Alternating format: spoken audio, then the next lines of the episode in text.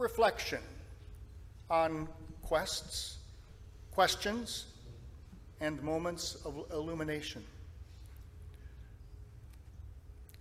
Perhaps the question box should join forces with the answer circle.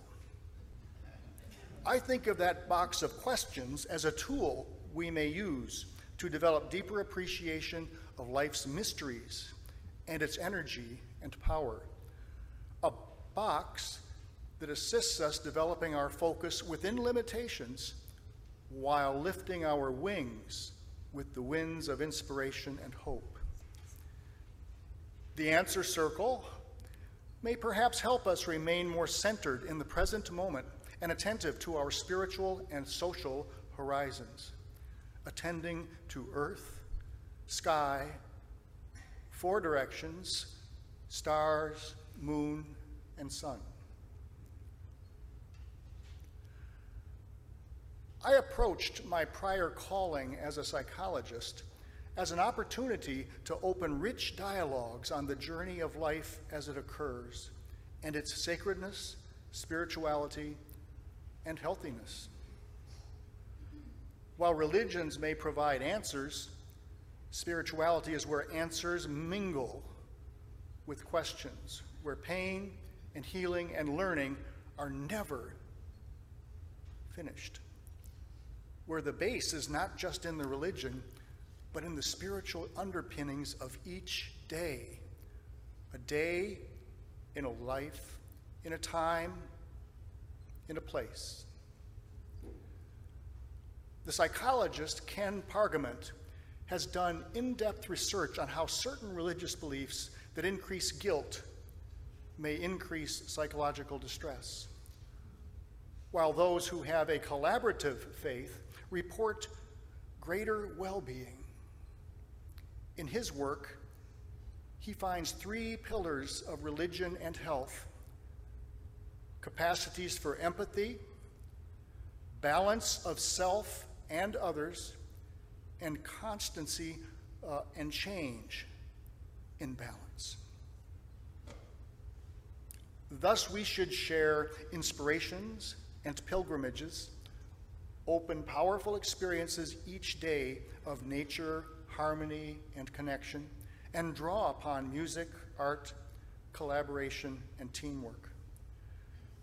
And keep a sacred box of mysteries, inspirations, melodies, and grounding throughout our days and all around the circle of our horizon and the earth and our sky.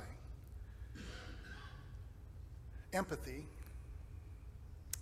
Empathy is a gentle wind that moves the waves of emotions among people and helps us find correct paths and commitments in our communities.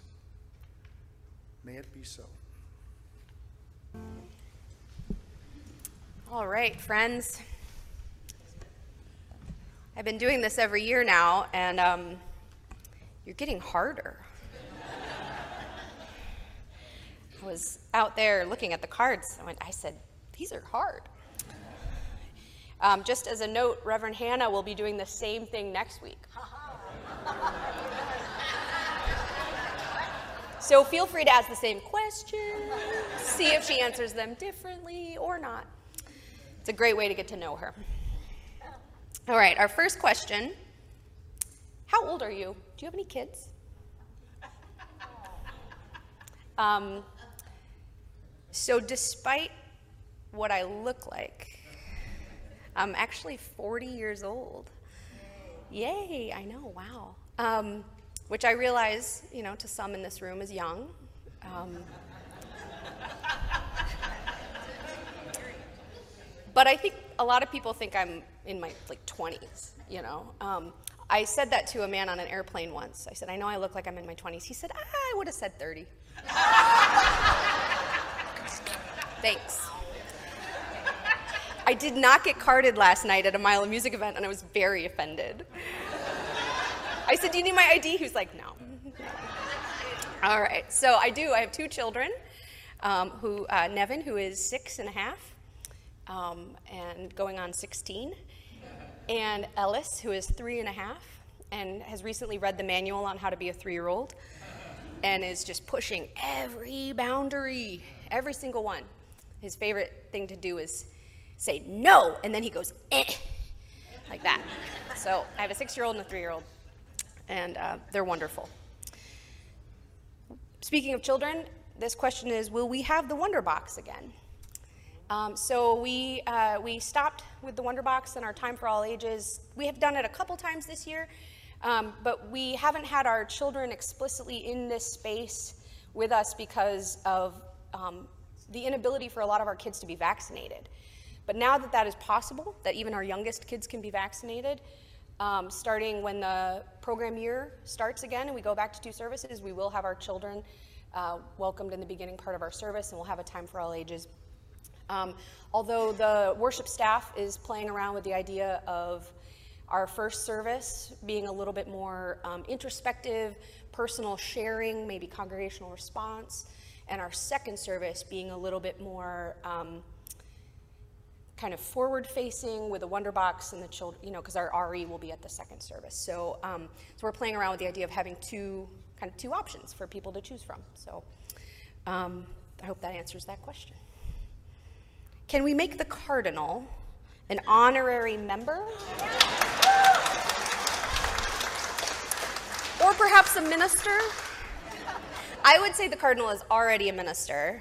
Um, I have to compete with him a lot. Um, but um, yeah, he can be an honorary member.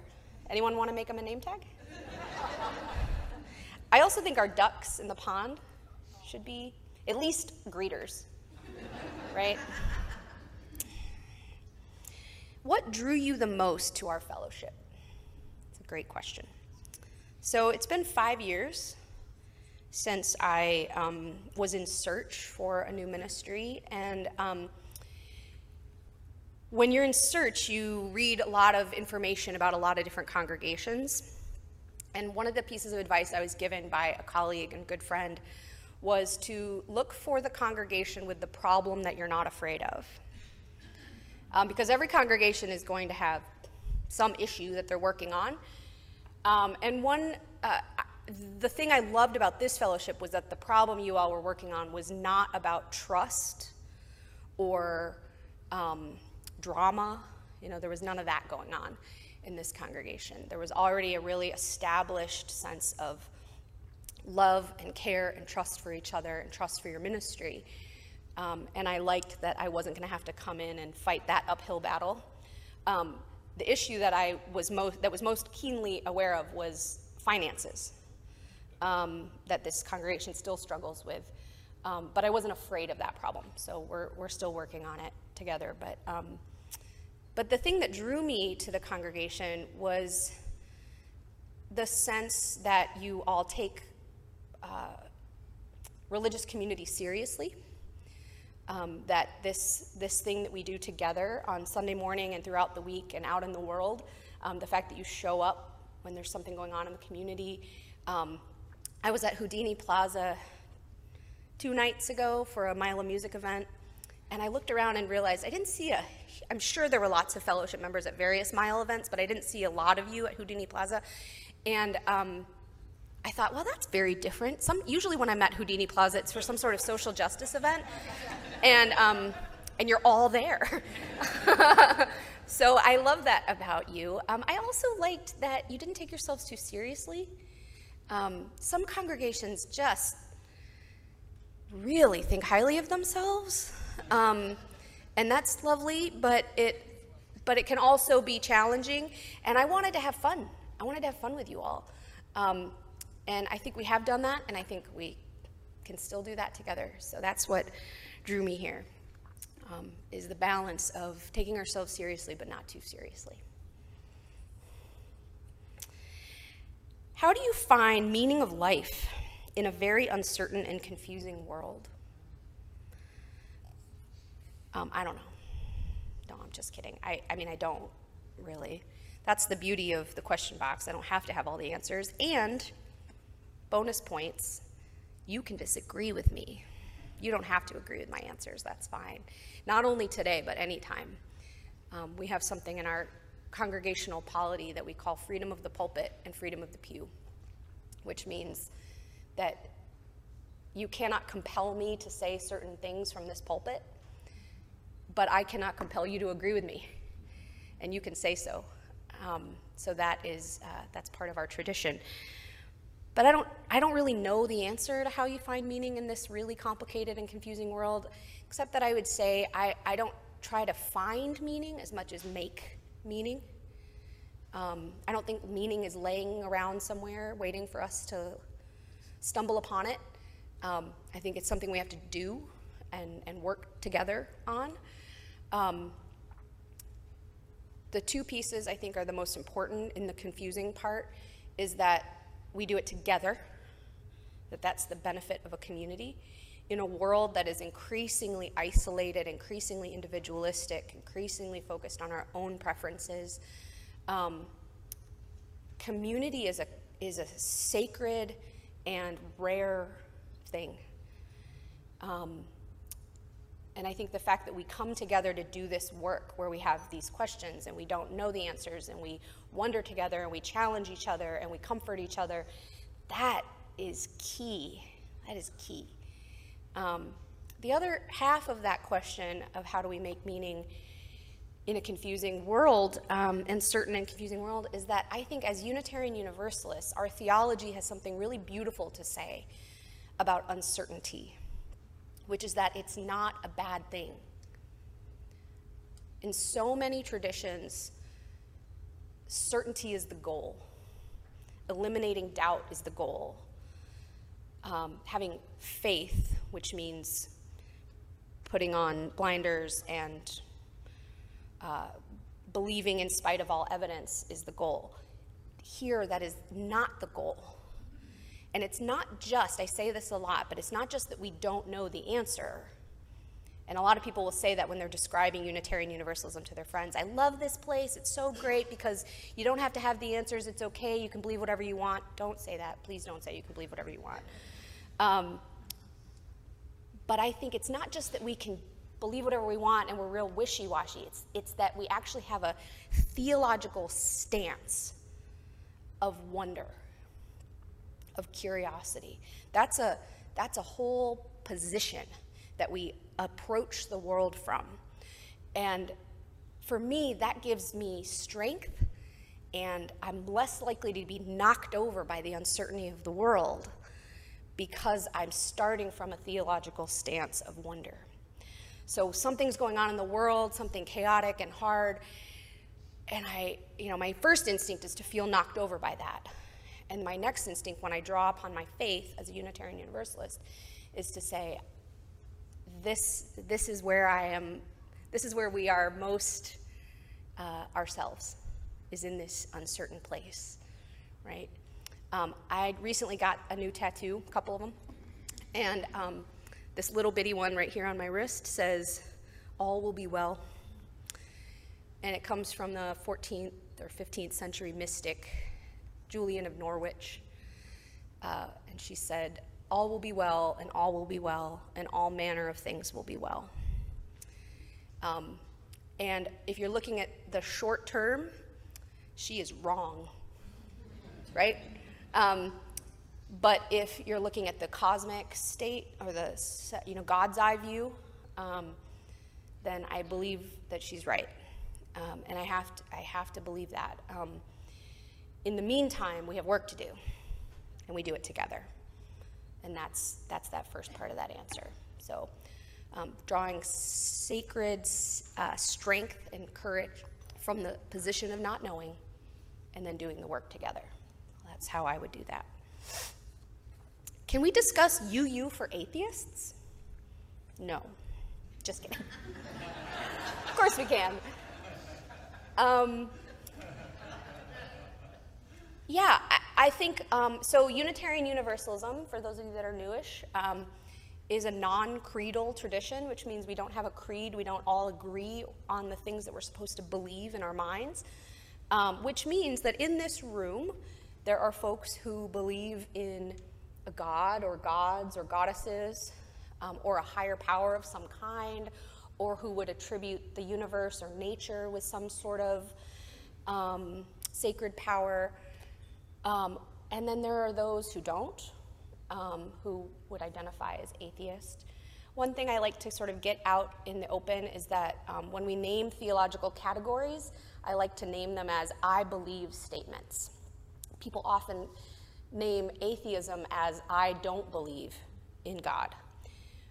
But here's how I would name each of these theism is I believe in a God or gods, polytheism is I believe in gods. Atheism is I believe there is no God. So that's an actual belief statement. It's not that I don't believe in it, it's I believe that there is no God. Agnosticism is I believe that the knowledge of God or whether God exists is unknowable. So it's not I don't know if God exists. It's I believe that God is unknowable. So those belief statements I think are helpful to sort of figure out where we sit in those categories. And it's okay to sit in those categories at different times and different places in your life. If you ask me today, I might say I'm an agnostic. If you ask me tomorrow, I might say I'm an atheist. If you ask me yesterday, I might have said I was a theist. That's okay. I'm a religious pragmatist, which means whatever is useful is the correct religious path. Um, if your religious path, if your answer to that question of what do you believe, is helpful to you, if it is guiding you in your life, it is making you more connected to the world, less fearful, more helpful, more loving, good religious path, I give that a rubber stamp of yes. Whether it is an atheist path, a theist path, a pagan path, any of those paths.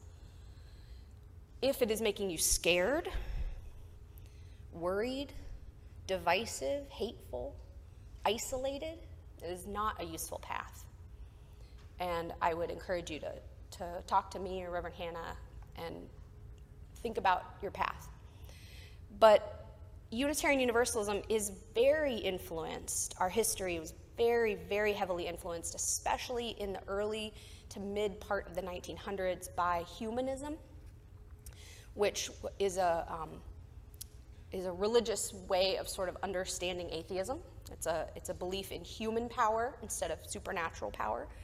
And um, the Humanist Manifesto that was written in the early, early 1900s was, um, the original one, was signed almost exclusively by Unitarian and Universalist clergy.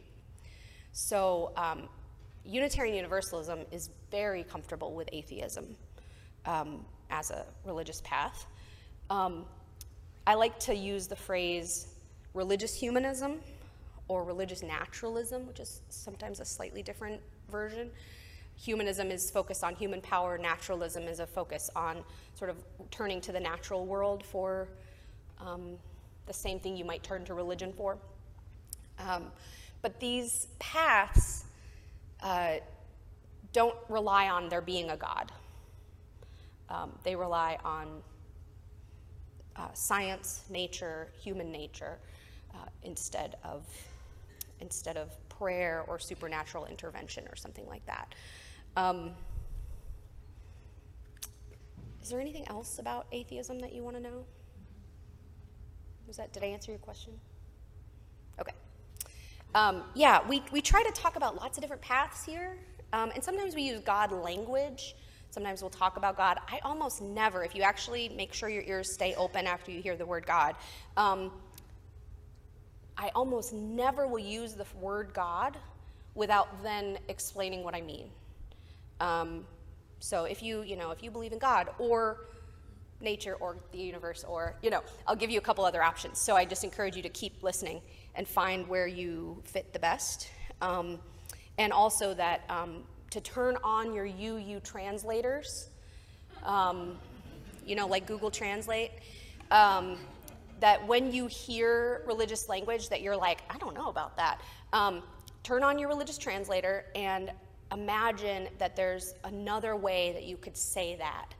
Um, one of the, the series, sermon series that I want to do this year is on God metaphors, different ways that we can imagine God language. Because um, I taught a UU theology class last year. Who was who here was in that class? Penny was. A few. Yep. Mike was. Um, yep uh, we, uh, we had a lot of fun together doing lots of UU theology stuff, but I noticed that anytime we started thinking about the idea of God as a concept that didn't need to be accepted or rejected, which is often how we think of the concept of God. We think of it as, like, I know what that is, and I'm either going to believe it or reject it. When we started playing around with the idea of God as something that could be different than what we imagined it originally to be, we all had a lot more fun. Um, and we got really excited about all these options. And so I want to do that with all of you um, this year, which means that you might uh, learn to like the word God a little more, um, even if you don't believe in God, even if you're an atheist. Do you think the fellowship is ready to become co conspirators in the fight for racial justice? And this quote Alicia Garza, activist and co founder of the Black Lives Matter movement, described that co conspirators are people who are actively fighting against the system of white supremacy and, in particular, the benefits they receive from it. Um, and then this next question is How do we heal from the pain of losing Reverend Leah and her family, in part due to the racism in the Fox Valley? So those questions, I think, go hand in hand. Um, and I'm going to say that I think we are on the path to being ready to be co conspirators. I think we have done a lot of work in the last five years as a congregation around questions of white supremacy culture. And when you hear me use that phrase, that means the, the water that we're swimming in, the culture that um, lifts up whiteness and white culture as sort of the norm or the best. It does not mean that I believe that any one individual in this room is a, is a white supremacist. Um, but I do think that we are starting to uncover that water that we swim in. We're starting to realize it. Our board has been doing a lot of work around what are our practices and policies and things that sort of uphold white supremacy culture. Um, I think until we all, and I include myself in this, are ready to radically change ourselves in order to be fully welcoming to people of color, um, people of different cultures in, our, in this space, um, we will not truly be co-conspirators. Um, and I, I saw something online a while ago, and it said something about, you know, inclusivity is welcoming people in, but true allyship is being willing to change who we are. So this idea that like we're so wonderful and welcoming and open-minded, why aren't there more people of color here? Um, well, that, that alone should just tell us something. that's, that's the answer. Um, and it doesn't mean that we're doing anything inherently wrong. It just means that we're not as welcoming and open as we think we are. Um, so we have to um, we have to be willing to examine that and change things, even if they're not the thing we love the most. Um, if we actually want to be co-conspirators in racial justice. It happened that people in a raft are starving and pick a short straw of who to eat. Are you the eater or the feeder? Thanks, Tom Pennenberg.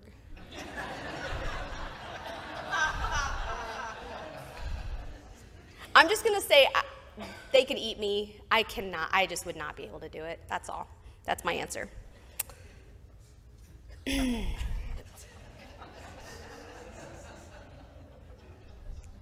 Going to take that home today. Two questions after five years with us. What's your greatest accomplishment and what's your biggest disappointment? These are great questions. um, there's a lot of answers to both of those questions. Um, I, I would say my greatest accomplishment that I can see as I look out into this room is, um, and I know Reverend Hannah is having this experience today where you, you know, she's been in this other congregation for five years and you get to know people. Um, and when they come in the room and you say, good morning how's your husband? or what you know what's going on with that leak in your bathroom? or you know um, she doesn't know you yet. And that's not her fault. She's new. Um, she doesn't have esp um, i remember that feeling the first day or two you know second week or something i was standing out greeting people hoping to god they had their name tags on so that i could say their names um, and realizing like shoot i don't know you um, and I tried really hard, and I arrived to a very large congregation and had to suddenly know you. Um, and you were used to a minister who already knew you. Um, and you were used to a minister who had 25 years to get to know you. And um, so that I, I was off on the wrong foot. I mean, it was hard. But I worked really hard to get to know you. Um, and I'm still doing that. And if you feel like you don't know me and you want me to get to know you more, shoot me an email and I'd love to have lunch with you. Um, but that, I would say, feels like an accomplishment getting to know you and care about you and know your children and know whose parent has recently been um, moved to a nursing home or something like that. You know, those things are important to me. Um, my biggest disappointment, um, I think, I'm after my medical leave, which I just came back from after two months away. I realized that I have not done a good job of um, modeling what true ministry looks like. Ministry is not a series of tasks that need to be done. Um, and I'm really good at doing series of tasks. And so what I did was, I think in my effort to try to show you all that I could be a really good minister, I did lots of tasks, lots and lots of them. Um, and I realized that that's not actually the goal of good ministry. Um, the goal of good ministry is uh, to spend time thinking and, and reading and being able to lead you and guide you and meet with you and, and do all of those things. It's not about how many things I can check off in a day. Um, and so I want to shift my own self um, in doing that, and I, I want to bring you along in that work too of, um, of doing collective good ministry together, if that makes sense. All right, we're almost out of time, so I'm going to do the last one here. How do you define pro choice? Um, I, I, mean, I believe we're talking about the reproductive sense of that word, um, which is under attack right now in our country. Um, Pro choice is uh, the belief that any person who can become pregnant, uh, and it's not always women, just as a reminder, trans people, trans men, non binary folks can also become pregnant. So I try not to use uh, woman only language. Um, that any person who can become pregnant has the complete autonomy to be able to do that uh, or not do that as they so desire. So that includes reproductive options, IVF, um, assisted uh, fertility, surrogacy, adoption, foster care as a, as a need if they decide that they or are unable to care for the child that they've born. Um, it involves true uh, support from the society to give those options and choices. Um, it's not just whether or not to have an abortion, although that is a big part of it. Um, if you want to give birth, um, it's almost a year of your life um, in a very difficult and dangerous state. Um, and people should have access to health care they should have access to support. They should have access to time off from work, childcare. Um, all of those things make uh, make our society more able to be pro-choice and I would say pro-life. Um, that to be to be pro-choice is to be for life, for the life of the person who can become pregnant, for the life of the family, for the life of the children that person already has, um, and for the life of that growing uh, fetus who might be or might not be born. Um, but that life is not birth. life is the all encompassing nature of who we are. And we as Unitarian Universalists have a long history of advocating for choice. Um, the First Unitarian Church of Dallas was involved in the amicus brief in Roe versus Wade. Um, and I know members of our congregation were involved in underground networks to support abortion before Roe versus Wade. Um, and I know that you are pissed that you're having to do this again. Um, and I will join you in making abortion access and choice uh, possible for anyone who needs it. I have about 20 more questions. I will answer them in other ways. Um, thank you for your questions, and I love doing these. These are so much fun.